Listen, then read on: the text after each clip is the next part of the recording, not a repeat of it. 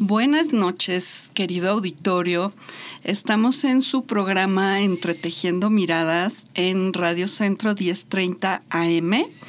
Les recuerdo nuestros números en cabina para que nos llamen, hagan preguntas, nos den sus comentarios, opiniones. Son 55 52 59 23 29 y 55 52 59 12 66.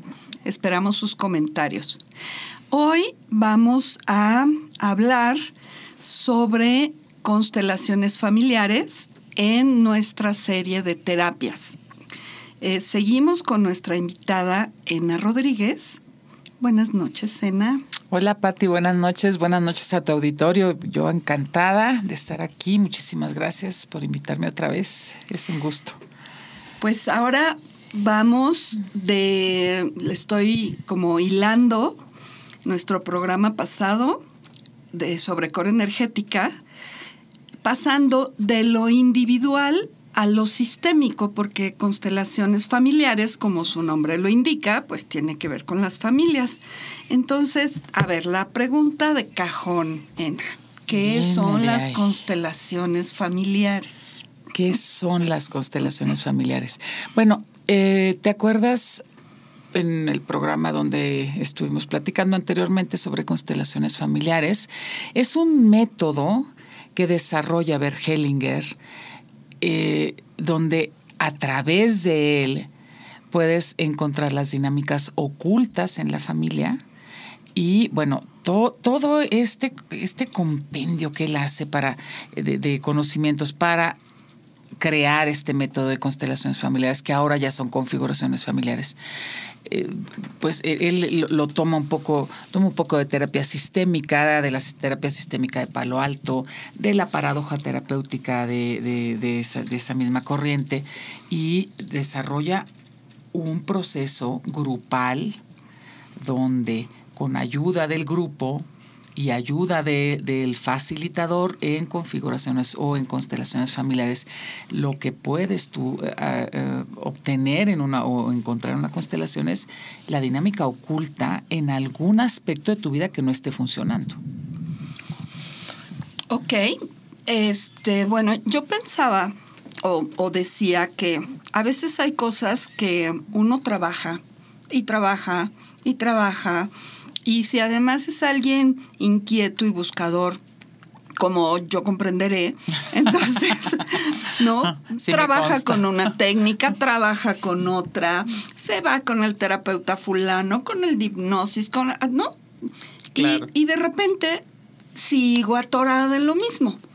Entonces, en mi experiencia personal es como, eso dejó de ser individual, o sea, ya si de ser un proceso individual ya hubiera yo encontrado el nudo con tanta búsqueda, pero eh, he encontrado justo que no es un nudo, sino es como una lealtad o una visión, o es algo que ya tiene que ver con el sistema y no importa cuánto lo trabaje yo solita, si no le entro a este proceso sistémico de voltear a ver a mi familia, voltear a ver a mi clan y ver sus historias, pues voy a seguir atorada en, ese, en ese proceso o en esa situación específica.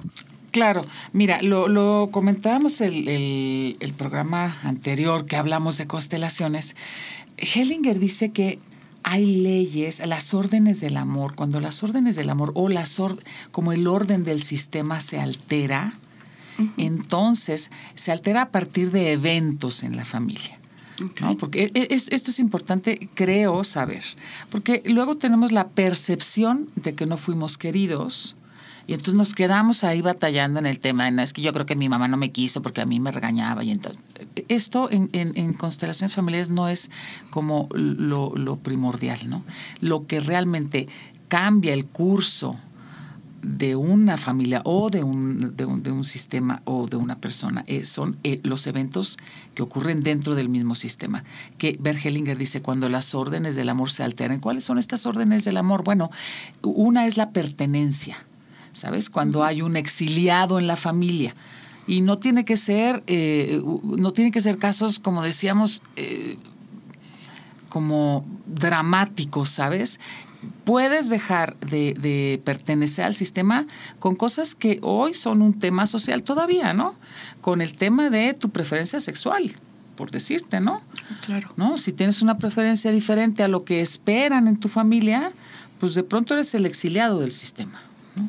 Y, y, esto, eh, eh, eh, a ver, ser el exiliado o eh, estar cerca de, de, de, un exiliado tiene implicaciones en el sistema mismo, ¿no?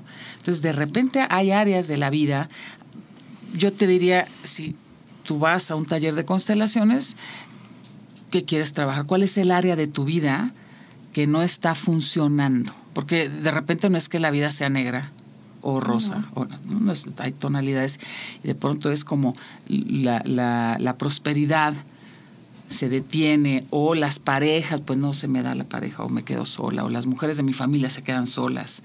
Ahí hay una lealtad. ¿no? Ah, pues ahí te voy. Yo que soy la voz de lo anecdótico. Bien, el, el anécdota. Eh, fíjate que en mi trabajo personal, eh, justo, este, pues eh, tengo, tuve dos parejas, bueno, me casé y luego tuve dos parejas más y tuve una hija de cada uno de estas relaciones. Uh -huh. y, eh, y estoy sola, ¿no? Entonces, trabajé como este tema de, de por qué, ¿no? ¿Por qué no me puedo quedar en una relación? Y bueno, para no hacerles el cuento tan largo, porque sí fue larguísimo, la verdad, descubrirlo, eh, finalmente resulta que en mi línea de, de mujeres, o sea, de la línea de mi mamá, de la familia materna, todas las mujeres fueron mujeres fuertes, ¿no? Así muy dominantes, muy controladoras, solas. Entonces, eh, pues mi mamá se divorció después de 10 años de matrimonio, mi abuela, este, como a los cuatro años más o menos, cuando mi mamá tenía tres, dejó a su pareja y se vino a México. Este, a mi bisabuela la dejó el marido con tres hijas. Es, y así, ¿no? La más grande, mi tía Carmen, yo creo que de haber tenido como 15 años cuando se fue su papá. Y así para arriba, que ya no conozco las historias, pero descubrí que por siete generaciones las mujeres de mi familia se han quedado sin sus hombres. Y entonces mi trabajo era como, bueno, yo voy a ser leal a este sistema femenino y tampoco me voy a quedar con mi hombre. Y lo tuve que trabajar justo para que no fuera una traición quedarse con el hombre. Y básicamente yo lo que veo es limpiarlo como hacia mis hijas. ¿no? A través de limpiar esto. O sea, tú ya no quieres una pareja. Ay, pues mira, mana, yo a mi edad ya no sé. no, ya no, no sé, pero, o sea, sí me gustaría claramente tener una pareja, un cómplice, digamos así, un amorosito, cómplice. que le guste bailar salsa y viajar. Okay. que tenga buen humor, okay. amorosito, respetuoso, etcétera. Pero, este básicamente pensando en que mis hijas no pasen por esa situación de, por lealtad, tener que dejar a sus hombres, sino que se puedan quedar en sus relaciones. Tengo una hija de 25 y una de 15, entonces está padre, ¿no? Allanarles un poco el camino. Bueno, y, sabes que lo que sucede es que, me tocas de decir algo muy interesante, porque no siempre vas a saber la historia de tu familia, ¿sabes? O sea, yo por más que pregunté y pregunté, que empecé a preguntar tarde, en mi caso, ¿no? Con el tema familiar. Entonces, de repente, hay, hay, hay, habrá eventos en donde no se habló, no se dijo, o sea, los abortos no se decían. Claro. Los hijos escondidos, las enfermedades particulares, especialmente si eran psiquiátricas y, o sea, estas historias terribles de estar, de tener a los hijos encerrados, ¿no? Sí. Entonces es difícil. En, en, un trabajo de constelaciones, eh, Bert Hellinger dice que trabajar lo que conoces es más fácil, ¿no? Porque sabes el tema, sabes lo que pasó, pero cuando no tienes idea de por qué no funciona y haces triángulos en las parejas y dices, bueno, bueno, yo no sé qué hago, qué pasa, que acabo haciendo un triángulo y aparte se acaba yendo con la otra, por decir, ¿no? Hay, lealtades y hay... Y a veces no son lealtades necesariamente como, digamos, con, con tu mamá, tu abuela, tu bisabuela, ¿no? Es el, el, el chiste en un sistema es que este sistema va a hacer lo posible porque el mismo sistema permanezca, porque sobreviva. Y si mi manera de darle un lugar a este exiliado es no floreciendo en una relación de pareja, seguramente que lo voy a hacer. Claro. ¿no? Entonces, no siempre vas a tener toda la información del sistema, pero habrá un momento en el que tengas que voltear hacia tu sistema y decir, de dónde haya llegado el desorden, ahí lo dejo, porque nos da por ser los niños héroes. ¿No? O sea, normalmente se dice que los padres y, bueno, lo digo con todo respeto, son capaces de dar la vida por sus hijos y, bueno, los, los, padres se, se envuelven en, como en esta ¿sabes? En este sentimiento de, hasta un poco de autosacrificio, ¿no? Y en realidad, los hijos dan la vida por los padres.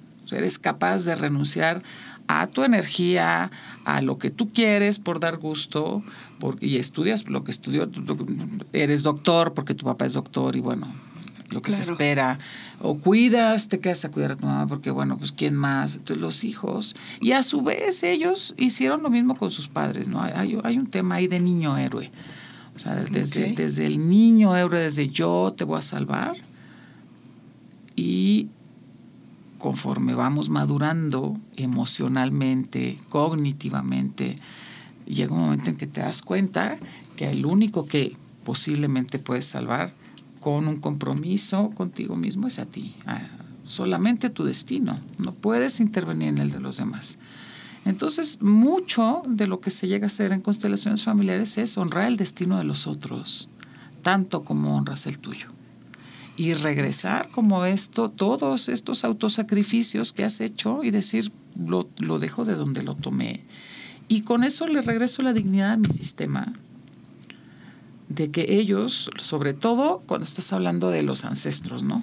Son mucho más grandes que yo, siempre van a ser un poquito mejor que yo, aunque no me guste, y ellos podrán resolverlo. A mí solo me queda resolver mi propio destino. Como a tus hijas les va a tocar resolver su propio destino. claro, claro, ellas verán, sin embargo, es un resultado, ¿no? Un resultado de mi trabajo en, lo sistémico y energético, eh, siempre va a repercutir favorablemente en, en ellas.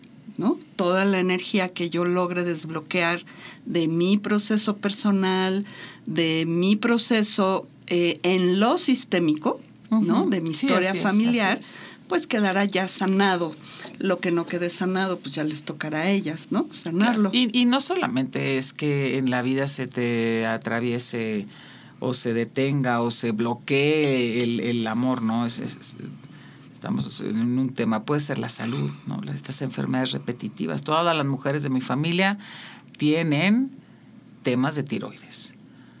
Claro. Todos los hombres de mi familia tienen temas de cáncer de próstata y toda ese, una serie de enfermedades que, son hereditarias y que tienen que ver en, si no en, un, en su totalidad, pues en un porcentaje con la lealtad al sistema mismo. Fíjate, yo antes decía que muchas de las enfermedades que consideramos hereditarias no eran hereditarias en el sentido de que vienen en el ADN, sino que venían eh, porque lo que hacíamos era repetir los hábitos que habían provocado esa enfermedad. La comida, el ejercicio o el no ejercicio, consumo de azúcares o cualquier cosa, ¿no? Pero ahora con esto que mencionas, pues puedo agregar que además puede haber un factor sistémico, ¿no? Puede haber un factor sistémico. siguiendo ahí este, a través bueno, no sé, yo le llamo como a todo lealtad, porque es como ser parte del sistema, serle leal al sistema es reproducir, ¿no? Estas situaciones este, en mi vida, ¿no? Como yo también, ¿no? Yo como ustedes también lo que sea que le siga la frase, ¿no? O yo como tú, yo como tú tampoco, ¿no? O, tampoco. o si tú no pudiste, que es, por ejemplo, el caso de sobrevivir, haber sobrevivido. Y esto es, es, es terrible, porque, digamos, hay casos, yo, yo trabajé un caso con uno, dos hermanos, y en un accidente, el, eh, uno de los hermanos, el más grande, no sobrevivió. Entonces, sobrevivir, haber sobrevivido a su hermano, fue un tema muy fuerte. Porque es como si tú no pudiste crecer, si tú no pudiste hacer una familia, si tú no pudiste tener una vida eh, exitosa, próspera, yo tampoco. Sí, es como Claro, como yo renuncio a la vida. Claro, así como a la vida que tú ya no tuviste tampoco. Así. Yo como ustedes también hago y yo como usted, yo, yo como tú tampoco. Tampoco. Tampoco tengo, ¿no? Pues aquí viene eh, mi consejo, como siempre. Más que consejo es como tarea, porque acuérdense que mi cantaleta en cada programa es el de auto observarse. Entonces aquí va a ser como muy interesante que se den un tiempo de conocer sus historias familiares. Si todavía tienen abuelos, bisabuelos, regalen, regálenles y regálense un ratito con ellos, conversen con ellos, que les cuenten sus historias, porque a lo mejor como dice Ena, lo que conoces es más fácil trabajarlo. Entonces, si ustedes pueden de repente identificar en una historia que cuentan los abuelos, este, algo que les está pasando, ya podrán identificar que es sistémico y podrán trabajarlo en consecuencia. Finalmente, el, el, proceso de las constelaciones va a mover la energía y van a salir las cosas. A veces no se va a poder como traducir qué fue lo que pasó exactamente si no se conoce la historia, pero vamos a poder saber que ahí hubo algo y más o menos como de qué se trató por el tipo de movimiento que se da en las constelaciones. Entonces, eh, permítanse esta oportunidad de platicar con sus familias, con sus papás, les digo si tienen abuelos, y que les cuenten de, sus historias. Aparte es fascinante. Y a los viejitos les encanta contar sus historias. Es casi lo único que quieren es que alguien les escuche. Entonces eh, puede ser una forma también de acercarse y de conocer sus historias. Y entonces también como de autoobservarse ¿Qué, ¿Qué pasa con ustedes? ¿Dónde no les fluye la cosa? Y si ya tienen las historias, a lo mejor como esto que comenta Ena de los hermanos, ustedes pueden identificar simplemente por darse cuenta qué es lo que les está pasando y cómo trabajarlo. Ahora, ¿por qué trabajaríamos? Bueno, lo estamos hablando, pero eh, ¿cómo es que yo puedo llegar a trabajar algo en constelaciones familiares? Mm, a ver, ¿cómo es que tú puedes llegar a trabajar algo? Eh, sí, o sea, ¿cómo puedo eh, pensar en un tema personal y decirlo voy a trabajar en constelaciones? Puede ser cualquier tema o tengo ya que tener una historia familiar o, cómo funciona. Constelaciones familiares funciona en dos, se trabaja en dos sentidos. Uno es el, trabajo de grupo, que personalmente eso es lo que a mí más me gusta. Y la otra es dentro de una terapia individual, si estás trabajando con un terapeuta que hace configuraciones familiares o constelaciones familiares en consultorio, pues ahí, bueno, dentro del proceso que tú estás llevando personal, trabajarás con, se trabajan con muñecos o con imágenes. yo no tengo la especialidad de, individual, pero hablando de grupo, voy a retomar, ¿por qué quisieras ir a una constelación familiar? ¿O cómo? Porque, ¿cómo puedes saber qué tema abordar? Pues seguramente todos tenemos claro que algo no funciona en la vida ¿no? O, sea, yo puedo decir, eh, tengo esta situación. Estoy enfermo, mm, estoy, soy estudiante universitario, no me puedo titular, hago todo lo que no termino de titularme. Eh, eh, la pareja, que es algo muy recurrente. Algo pasa con las parejas. Y luego, ¿sabes? Tenemos esta idea de que el otro se va y el otro tiene, ¿no? Y, en parte también hace falta hacerse responsable de la parte cuando hablamos de core energética, es decir, cuando te das cuenta de tu intención negativa, te das cuenta que el otro no te quedó a deber nada, ¿no? Pero a veces en la pareja no funciona, o, con los hijos, o en el trabajo, también, porque también puedes trabajar temas de temas este, eh, corporativos, ¿no? Entonces, ¿cómo puedes saber? Inscríbete a un taller de constelaciones. De verdad, date la oportunidad de ir a encontrar un pedacito más de ti, porque no es un gasto, es una inversión. Y seguramente el hecho de que vayas a un taller y te inscribas y trabajes, aunque no tengas un tema, lo, padre, fíjate que a mí lo que me gusta mucho de, de constelaciones familiares es que cuando estás en un taller trabajas en todos los sentidos. Si estás solamente como observador, porque cuando estás viendo una configuración, eh, siempre hay algo donde te identificas con lo que está pasando en, el proceso de otra persona. O cuando tú estás ayudando en una constelación a representar parte del sistema de quien no está trabajando, seguramente tú vas a estar resonando con la persona a la que te pidieron que representes. Entonces, es un trabajo donde un proceso donde trabajas en todos los niveles. Entonces yo te diría, ¿por qué ir a un taller de constelaciones? Pues ¿por qué no? Porque puedes salir dándote cuenta de algo maravilloso para ti en un futuro, integrarlo a tu vida y sanarlo.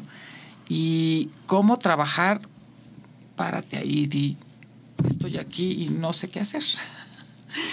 Entonces, esto básicamente te lo pregunto porque la idea de esta serie de programas es como orientar a nuestro auditorio en las diferentes eh, técnicas y ah, sistemas terapéuticos, ¿no? Entonces... Ahora, fíjate, perdón la interrupción, yo te voy a decir para mí cuál fue la gran diferencia de otras terapias y otras cosas que estudié y otros, otro, otro tipo de terapias que, en las que me formé antes de llegar a constelaciones.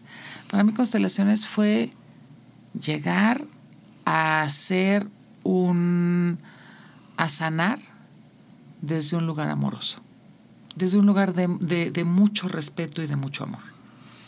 Eso es algo que a mí me conmueve profundamente cada vez que, que lo trabajo cuando yo voy y, tomo una constelación como consultante y cuando tengo la oportunidad de hacerlo como facilitador.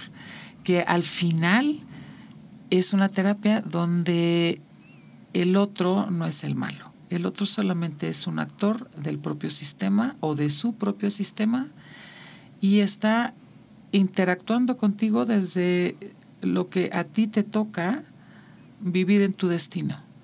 No hay como es, muy difícil que haya los malos y los buenos. Sí, sí, sí, sí hay, pero hay mucha más lealtad al sistema de donde vienes que verdaderamente maldad. Entonces todo empieza con un acto de amor inconsciente. Entonces poder reconocer y, y, no llegar al tema de ya perdoné a mis papás, entonces ya soy bien bueno, sino verdaderamente algo que a mí me conmueve mucho este trabajo es que puedas voltear hacia atrás y puedas honrar a los grandes y darles un lugar, el lugar que les corresponde y decir, son un poquito más grandes que yo. Y eso te permite tomar tu buen lugar en la vida y también te permite ser el grande cuando hay chiquitos adelante de ti. Y es, es, es, eso es algo que a mí me conmueve mucho el trabajo de constelaciones y que me parece que es no sé, una de las cosas más lindas que yo he trabajado. Poder hacer una, una, una reparentación desde un lugar de mucho amor. Entonces no necesitamos, que era un poco a lo que iba, no necesitamos un tema que digamos solo si tienes este tipo de temas puedes ir a constelar, sino cualquier tema eh, que no nos fluya o que sea recurrente en nuestra vida es suficiente para ir a constelaciones y bueno, algo saldrá, ¿no? Algo saldrá. Y seguramente ya, seguramente cuando llegues ya todos sabemos, ¿no? Algo está pasando y de pronto es que te cuesta trabajo aceptarlo más, más que encontrarlo, ¿no? Entonces, cualquier cosa, ¿por qué voy a ir a un taller de constelaciones? Porque siempre sabes que algo no está funcionando. Y entonces ve y busca ese algo. Ahora, ¿cómo podemos identificar a un buen facilitador? O sea, que eh, eso, ¿cómo identificamos que alguien es un buen facilitador? Fíjate que eso es algo, Patti, que, que yo, con lo que yo me he peleado muchísimos años. Y, lo platicamos con Cor cuando estábamos en el entrenamiento de Cor. Tres de los cuatro años, yo cada vez que salíamos de un módulo decía, este es el último módulo, no regreso porque no es posible que venga gente que no tiene proceso. Y, ¿sabes? Este esta autoexigencia finalmente. Y, y luego, bueno, eh, desde mi desde parte de mi caracterología que es la rigidez que bueno si vas a pararte tienes que haber estudiado y haber sido bueno y te tienes que haber comprometido y tienes que haber hecho un proceso y, y hoy te podría decir cómo identificar a un buen terapeuta. Yo creo que todos vamos a llegar con el terapeuta que necesitamos. Seguramente hay gente que no tiene tanto proceso personal. Lo ideal sería que todos eh, estudia, si te gustan las profesiones de ayuda y te vas a, quieres hacerla, pues tienes que empezar por hacer un proceso personal. Sin embargo, bueno, si llegas con un terapeuta, ¿cómo saber si es bueno o malo? No lo sé, yo creo que llegas con el indicado. ¿no? A lo mejor de pronto eso es algo que a mí me ha costado trabajo eh, integrar desde un lugar de mucho respeto y decir, no podría decir si es bueno o es malo, tal vez puedo decirte esto lo haría o esto no lo haría, o yo no trabajo de esta forma, sin embargo, todos caemos con el terapeuta que necesitamos para tocar o tu herida y que eso te lleve a un mejor proceso o verdaderamente caminando hacia la salud. Pero hoy no podría decirte cómo identificar un buen o un mal terapeuta. Me parece que... Sí, qué interesante tu respuesta. Me parece, eh, pues justo como el trabajo de constelación es muy desde el amor y del, del respeto, ¿no? Porque sí se habla mucho de malos terapeutas y a lo mejor que no cierran el proceso, que dejan abierto, que no sé, yo he oído muchas quejas no solo de sobre facilitadores de constelaciones, sino de otro tipo de terapéuticas. Sí, claro, Pero pues creo que voy a tener que estar de acuerdo contigo, ¿no? O sea, nos toca, vamos a parar en manos de quien nos va a ayudar en nuestro proceso. Y de quien te va a ayudar o a reforzar tus defensas y salir y decir, qué bárbaro, es que era malísimo, la terapia no funciona o, alguien que te va a ayudar realmente a entrar en un proceso de autoconocimiento y de sanación. Entonces, bueno, ese mal terapeuta, entre comillas, pues resulta que era el que tú necesitabas. Si lo, que quieres es eh, si lo que quieres es reforzar el lugar donde estás, entonces es, es difícil decir que es un buen terapeuta o un mal terapeuta. Entonces voy a dar como un pasito más adelante. Esto tendría que ver con eh, como lo estoy entendiendo, bueno, yo misma soy psicoterapeuta y, y paciente o cliente según según a dónde vayas, este, tiene que ver como con la honestidad con la que tú quieras ir a trabajar. Y claro, y tiene que ver, bueno, el terapeuta, digo, sí, sí creo que hay terapeutas que no tienen una formación completa o que no tienen o se preocupan por estudiar pero no hacen un proceso personal, o sea, ¿no? o sea no, es que todos sean buenos y, ¿no? Pero sí, sí tiene que ver con tu compromiso con tomar un proceso terapéutico. Mira, cuando yo empecé a tomar terapia me mandaron con una chava que me dijeron, ve con fulanita, es buenísima. Yo ya había ido a terapia psicoanalítica y estaba como buscando algo, algo que me permitiera tocar un poco más emociones. ¿no? Entonces empecé a ir con ella y de ahí brinqué a otro terapeuta y bueno, me enroló, ya me enganché en estudiar terapia corporal integrativa. Y en algún momento eh, me pareció, me acordé de mi terapeuta, mi primer terapeuta corporal. Y pensé, cómo hubiera estado padre que ella hubiera tomado una formación pues, tan, tan completa como energética y se hubiera como formado, ¿sabes? Y, y como en lo profundo estaba emitiendo un juicio. ¿No? Estaba haciendo una comparación y diciendo que mi primer terapeuta por la que yo encontré la terapia corporal integrativa, pude hacer una conexión y me pude dar cuenta que estaba enojada realmente cuando ella me dijo, ¿y por qué estás tan enojada? Es que claro que no estoy enojada, pero ve los puños que estás haciendo con la mano. y esa vez que estaba yo pensando, ay, hubiera estado padrísimo que yo se hubiera formado en, algo como más... claro. Ella es la mejor terapeuta que yo pude haber tenido para encontrar este proceso. Y la honro profundamente. Y ahora que me invitaste a hacer esto, me acordé mucho de ella. Dije, si no hubiera sido por Mónica, yo no estaría aquí. pues sí, los caminos son este son raros, no siempre son claros, pero finalmente nos van a llevar a donde tenemos que, que llegar. Claro. Y que a veces nosotros no tenemos claro. O sea, yo hablaba de honestidad, pero bueno, la honestidad viene en un nivel consciente, ¿no? Porque en un nivel inconsciente yo puedo estar justamente queriendo, eh, no sé, verificar que todos los terapeutas son malos y por eso no voy a terapia y ninguno sirve. Y vas a escoger uno y vas a escoger uno que vas a salir diciendo es malísimo. Exacto, y voy a, como dices, reforzar mi creencia de que no funcionan hasta que me dé cuenta que justo estoy reforzando una creencia en lugar de realmente querer una sanación. Y que no quiere decir que ese terapeuta necesariamente sea malo, ¿no? Quiere decir que él probablemente pues está haciendo una contratransferencia con ese bloqueo que tú tienes. Así es. Entonces, conforme pasa el tiempo, yo me vuelvo más vieja, me doy cuenta de que es muy difícil decir cómo hacer para no ir con un mal terapeuta, porque creo que al final todos vamos con el que necesitamos.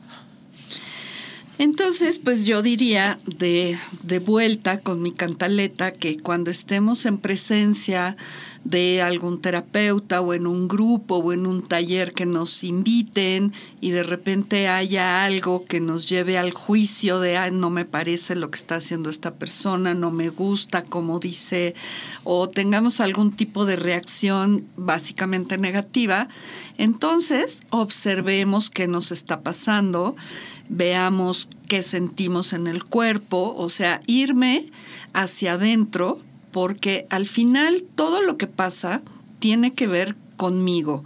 Es como yo soy el, protagonista de mi propia historia y los demás van a estar ahí para eh, hacer como valer este personaje, ¿no? Entonces, podemos ver eso, ¿no? Claro, o sea, ¿qué me está pasando primero a mí?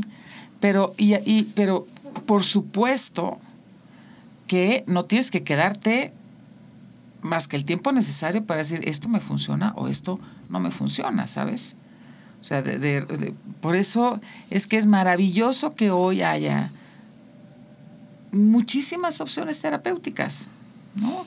Que a, partir, que a partir de, esta propuesta que empieza con, con Freud y, y después se va y después Jung, y después Wilhelm Reich, y después eh, Stanislav Grof con su terapia transpersonal, y después eh, Bert Hellinger con sus constelaciones familiares, y después... Eh, y después, y, después, y después, y después. Es, es, claro. O sea, lo, lo importante es que donde estés, estés un poquito mejor cada vez y estés siendo un poquito cada vez más responsable de ti mismo. Porque creo que cualquier buena terapia, ese es el objetivo. Que, que llegues a hacerte responsable de ti mismo. Fíjate que yo empecé terapia por una situación extrema que viví, pero pues yo vivía en la creencia de que yo estaba súper bien en la vida y pobres los otros que la sufrían, ¿no? Hasta que de plano, eh, como digo ahora, toqué fondo, ¿no? Y gracias a que toqué fondo fue como a ver qué está pasando con mi vida, dónde estoy, qué es esto. Y entonces empecé a decir, a ver, sí quiero darme cuenta porque no es posible que haya llegado a este punto así nomás, ¿no? O sea, si hubiera estado tan bien, no hubiera llegado a este lugar. Claro. Entonces, a veces creo que justo la crisis, la peor experiencia va a ser nuestro motivador, nuestro disparador para decir, a ver, aquí algo no está funcionando. A veces no lo tenemos tan claro. Es que las crisis te llevan siempre a un lugar diferente y, y una crisis siempre va a llegar y te va a dar dos salidas. Entonces, eh, eh, te da la posibilidad de que cambies, de que, de que te transformes.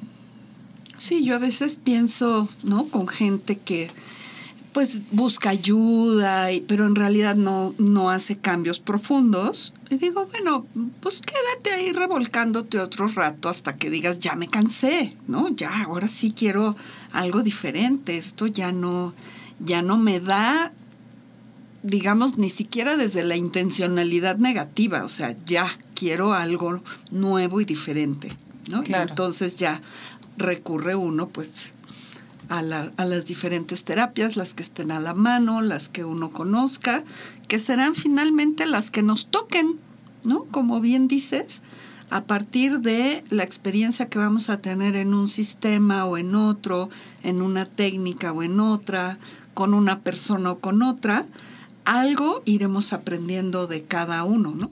Claro, cuando, cuando yo empecé el entrenamiento en constelaciones familiares, mi primer clase, llegué con Ingala Roble, que Ingala, donde quiera que estés, bendiciones.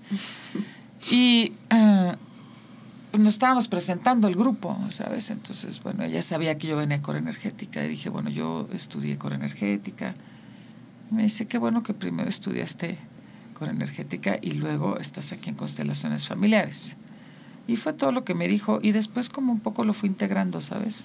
Entonces yo creo que de repente caes en un lugar y luego cambias y, lo que lo importante es qué tantas ganas tienes de conocerte o, o, de mejorar, de cambiar o qué tan curioso eres, ¿no? Para explorar pero creo que eh, con todo respeto, donde hayas caído, igual dura cinco minutos. ¿no? El primer lugar donde yo me paré a preguntar de una terapia corporal y de un entrenamiento para terapeutas corporales integrativos, estuve 15 días y salí corriendo. Y entonces, así en esa carrera loca encontré yo localí y encontré a Ilse Krieshmar y me quedé ahí un rato y ahí nos conocimos tú y yo. Entonces creo que ahí, así es donde es, es, es, complicado decir que es bueno y es malo. A veces un lugar no tan claro, pues te lleva a buscar otro mejor. Sí, yo creo que si uno vive desde la visión donde todo es un aprendizaje, podemos dejar de pensar que hay errores, híjoles que la regué, debí de haber hecho eso, o de que hay cosas eh, malas desde este punto de vista de error, ¿no? De equivocación, de, híjoles, que este terapeuta la regó, no sé qué, porque si tenemos, repito, esta visión de todo es enseñanza y todo es aprendizaje, entonces no importa cuál sea la experiencia, siempre va, vamos a aprender algo de ahí y nos va a enriquecer y vamos a crecer. Claro, ahora como terapeuta, de verdad, es que sí tienes que tener el compromiso de, de, de, arreglarte tú mismo, ¿no? O sea, hace rato fuera del aire platicábamos y decíamos, bueno, yo por qué empecé a estudiar esto, pues porque quería, andaba buscando la cura para mi mal, ¿no? O sea, todo, todos los que nos dedicamos a las profesiones de ayuda, en algún momento fuimos porque teníamos una pena, porque queríamos sanar nuestro propio, nuestro corazón, nuestra, arreglar nuestra psique y nuestra historia de vida, ¿no? Y sí creo que como terapeuta tienes que tener compromisos y tienes que tener ética y tienes que tener respeto por la gente que la que, que está poniendo este, su salud de alguna forma en tus manos, está confiando en que tú lo puedas acompañar a un proceso de salud, ¿no? Y, eso qué implica, pues implica tener eh, eh, unas, unas reglas de ética, te implica tener alguien a quien tú consultes en caso de, alguien que supervise tus casos de repente, si, si estás teniendo, porque sales de estudiar y no es que ya te las sepas todas, ¿no? O sea, de pronto si necesitas ayuda de algún maestro que te ayude a, a, ver un caso, tienes que tener el compromiso y la humildad de, de, de trabajar desde tu corazón, ¿no?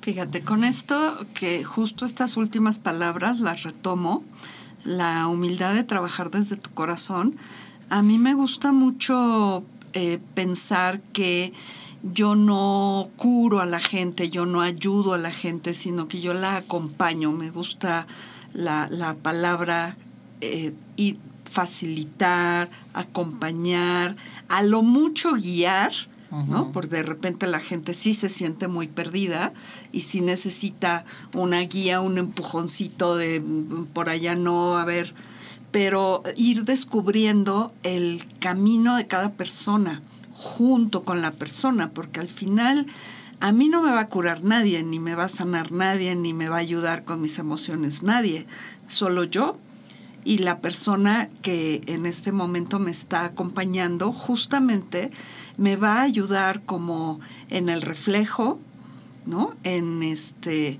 pues en escucharme, en sentir que hay contención, que no estoy solo, que no estoy loca, que lo que me está pasando es algo, pues es algo natural, es una parte de mi proceso. Y que va a poner sus conocimientos a tu servicio para que tú puedas llegar a buen puerto, puedas eh, sanar, ¿no?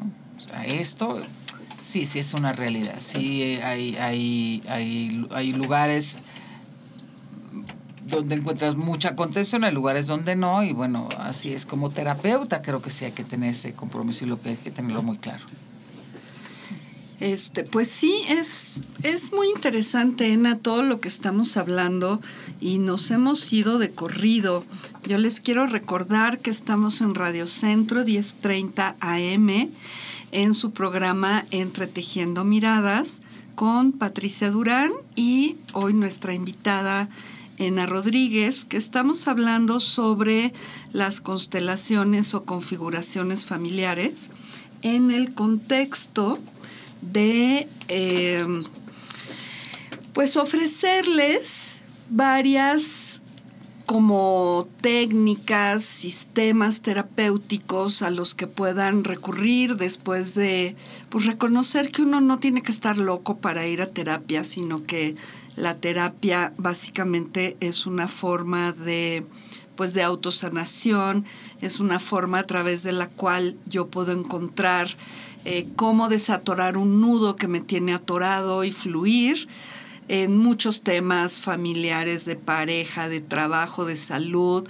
todas las actividades que conforman nuestro cotidiano, pues eh, si no están fluyendo, si yo no me siento bien, si no estoy contento, si no me siento pleno, eh, seguramente hay algo ahí atorado y la terapia va a ser este lugar de contención donde podamos abrirnos no solo hacia el terapeuta, sino hacia nosotros mismos y podamos reconocer pues muchísimas cosas que, que van a salir ahí. Y es un acto también de mucha valentía, porque vamos a ver eh, cosas que no hemos querido ver. O sea, muchos no vamos a terapia porque no queremos enfrentar, como dicen, abrir la caja de Pandora, ¿no? Ay, pero si no eres valiente también, ve. Pues sí, decía una amiga de mi hija que, uy, la trajo años con que fuera terapia y fuera terapia y ya fue a terapia y un día le dice, oye, ¿y tú que me dijiste que fuera terapia? Es horrible porque me siento peor, porque estoy conectando con todos mis miedos y con todos mis... Pues sí, los estás conectando para que los puedas superar, para que los veas, te des cuenta y puedas seguir adelante y no te quedes ahí atorado como haciendo de cuenta que no pasa nada y entonces resulta que te pasan cosas en la vida, ¿no? Que tú no tienes nada que ver. No, y habrá la noche oscura del alma, ¿sabes? Que sales de tu terapia y entonces volteas y ves la chava, ah, me pasó una vez, una chava en una super camioneta con sus niños que venían de, yo creo que seguramente de alguna actividad extracurricular, y ella así súper arreglada, súper bonita, vecina de mi colonia, yo dije, y yo venía de berrear una hora y media con mi terapeuta. Dije, bueno, ¿yo qué hago aquí? O sea, yo quisiera traer, o sea, quisiera ser ella, ¿sabes? Que viene aquí en su camioneta feliz. Y al final, pues no sabes qué, qué, qué, hay en cada mundo, ¿no? Pero, y si eres cobarde, también ve a terapia. Sí, es este, como decía Dupeirón, canasta básica, leche, huevos y terapia. Sí. Y muchos huevos para ir a terapia. Sí, caray. Pero bueno. Sí, o como, como le decía una amiga a su hijo, bueno, cada vez que había, tenían una discusión, le decía, no te preocupes, no te preocupes, no, esto no es nada que no pueda resolver tu terapia la próxima semana que vayas, ¿no? Entonces, pues así es. No, y también para los papás, yo les voy a decir que cuando eh, justo nos conocimos en ello, en Core Energética, eh, ya como platicamos el programa pasado, hay una parte que tiene que ver como con las edades y demás, y yo decía, híjole, ahí ya la regué, porque ya tenía yo a mi hija, ¿no? Y decía, híjole, chin. Y eso que Fernanda estaba bien chiquita todavía. No, pues sí, y hasta que fue como, ah, no, ahí sí todavía puedo, puedo cambiarle, ¿no? Porque, híjole, no, no, no, no, no. Entonces, no me quedó la menor duda que como padres lo único que podemos hacer por nuestros hijos y su bienestar psicoemocional es tener un cochinito para la terapia. es hacer lo mejor que puedas y tener un buen terapeuta a la mano para mandarlos. Porque, mira, ahora yo estoy acompañando justo a mi hija a su proceso terapéutico y entonces de repente oigo, ¿no? Los reclamos y los enojos y me dice su terapeuta, bueno, Patti, ¿cómo escuchas cuando Fernanda te dice esto? Y yo digo, bueno, es su percepción. O sea, yo me podría defender y decir, no, no es cierto, sí estuve. Pero pues si ella no percibió que yo estuve y se percibió abandonada, pues ¿cuál es el punto? Es su percepción lo que hay que sanar, ¿no? La herida que le provoca esa percepción. Y así todos nosotros, no importa eh, la historia como el guion, sino cómo lo interpretamos y cómo nos afectó, cómo lo percibimos cada uno de nosotros. Y no, es como no se vale decirle a los hijos, ay, no es cierto, sí, sí estuve. Pues sí, pero a lo mejor estuve ocupada o estuve viendo la tele o estuve en el teléfono o ahora con el celular, ¿no? Que es el nuevo sistema de abandono de cállate niño porque estoy mandando un mensaje y estoy viendo de un video. desvinculación. Pues, pues, fíjate que justo por, eso eh, lo comentábamos al inicio del programa, en, en constelaciones no trabajas sobre la percepción que tienes de tus padres, trabajas sobre los eventos que hayan podido marcar un rumbo diferente en la familia. Porque,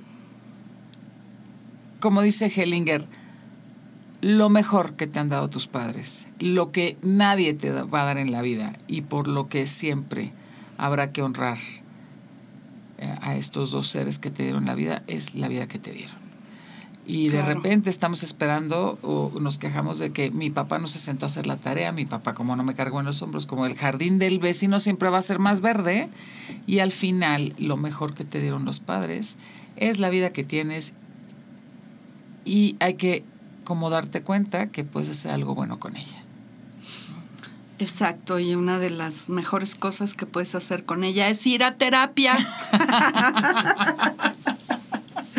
no dejen de ir a terapia, por y favor. que nadie nos financia para que demos el anuncio. No, no, no, es que la terapia de veras es así, pues le cambia a uno la vida, porque le hace a uno ver cosas de las cuales estaba ciego, ya sea porque estaban en un lugar donde uno no lo podía ver, ya sea porque era un tiempo que todavía no era el adecuado para verlo. O sea, uno se va a dar cuenta de lo que se da cuenta cuando ya tiene la capacidad como para procesarlo y para moverlo. Antes, no. Eh, yo tengo una amiga que hace tiempo yo le dije, mira, ABCD ay, sí, pero no, pero lo que tú quieras. Y hace poquito la volví a ver y fue con un terapeuta que le dijo, es que me dijo ABCD. Ay, yo no pude quedarme callada, sí me dolió el ego. Y dije, pues sí, pues sí, yo te lo dije, ¿no? Yo ABCD te lo dije hace como dos años, nomás que no estabas lista para escucharlo y ahora estás lista para escucharlo y viene alguien más y te dice ABCD y, y, y, híjole, es así como se encendió la luz y pude ver. Sí, la verdad, hasta, hasta me dolió mi ego, amiga, de que... y segurísimo que sí fue el ego, ¿eh? Con toda seguridad que sí fue el ego, amiga, pero así es. Este, pues sí, amiga, yo creo que con la pena estamos llegando al, término. No sé si quieres eh, acabar, eh, digamos, cerrar tu participación antes de unos anuncillos que voy a dar. Pues mira, Pati, yo me siento muy agradecida y muy honrada, como siempre, de, de primero de haberte conocido, de tanto tiempo que hemos pasado y llorado juntas en la terapia de haber estudiado y, haber compartido todo esto. Y gracias por invitarme. Para mí es un, placer y un honor poder hablar de esto que no solamente creo que pues transforma mi vida todos los días, iba a decir ha transformado, pero bueno, no, seguramente si en mi casa me escuchan van a decir, ¿cómo? ¿De veras? O sea, ¿y la terapia qué hora y dónde, no? Que a todos los terapeutas nos han vuelto a decir alguna vez, ¿y los, y los años, y tu proceso dónde está, no? y, pero que me permite estar aquí pues, tratando de conectar todos los días conmigo y con los otros y, de poder compartir y saber que alguien probablemente a partir de esta charla que tuvimos, pues le llame la atención y diga, pues qué tal que de veras puedo descubrir algo de mí mismo y puedo dar un pasito adelante. Creo que y me siento muy honrada con los maestros con los que he tenido la, la oportunidad de trabajar, que ha sido casi los mismos que, los que, tú, y, decirles la terapia que elijan será la mejor de inicio y confíen en su corazón y confíen en que esto es un camino de toda la vida. No, no es que vayan a estar en terapia toda la vida, pero toda la vida vamos a estar tratando de darnos cuenta de dónde volví a caer en el mismo patrón, dónde estoy repitiendo y dónde mi ser inferior otra vez está queriendo matar a todos y mientras yo pongo cara de linda, ¿no? Entonces, es, es, es muchísimas gracias y de verdad que tengan una vida muy terapeada y muy evolucionada. Ay, Llena, pues gracias. Yo también me siento muy honrada y muy contenta de, conocernos desde ese tiempo. Y puedo decir que las amistades que se generan en los procesos terapéuticos donde uno se abre así y se desnuda, pues en momentos hasta literalmente, y, y se muestra tal y como es, pues son las mejores amistades, porque no, no son a través de la máscara, sino son de veras, de veras del corazón. Y bueno, tengo aquí unos pequeños anuncios. El, el primero es que nos escuchen el próximo martes, donde Ena sigue siendo nuestra invitada mi invitada muy querida y vamos a hablar, vamos a cambiar un poco el giro y vamos a hablar sobre chamanismo y psicomagia. Entonces no se lo pierdan, por favor. Y los quiero invitar, hablando justo de, este aspecto un poco más chamánico, eh, yo voy a impartir un curso, eh, un tallercito sobre la visión interior, que va a ser los sábados 9 de noviembre, 7 de diciembre y 11 de enero. Eh, mayor información sobre de qué se va a tratar el curso y todos los, los datos más específicos, pueden comunicarse al teléfono o, perdón, por WhatsApp al número 55 82 96 95 73 55 82 96 95 73. Este, les recuerdo que este es su programa Entretejiendo Miradas. Estamos en Hanna el Mensaje, martes de expansión de la conciencia, con su servidora Patricia Durán. Mañana miércoles tenemos los miércoles de aprendizaje con Tere Quintanilla. Y a continuación eh, van a escuchar nuestro programa Música en Red Mayor. Recuerden que transmitimos desde la Ciudad de México. Buenas noches.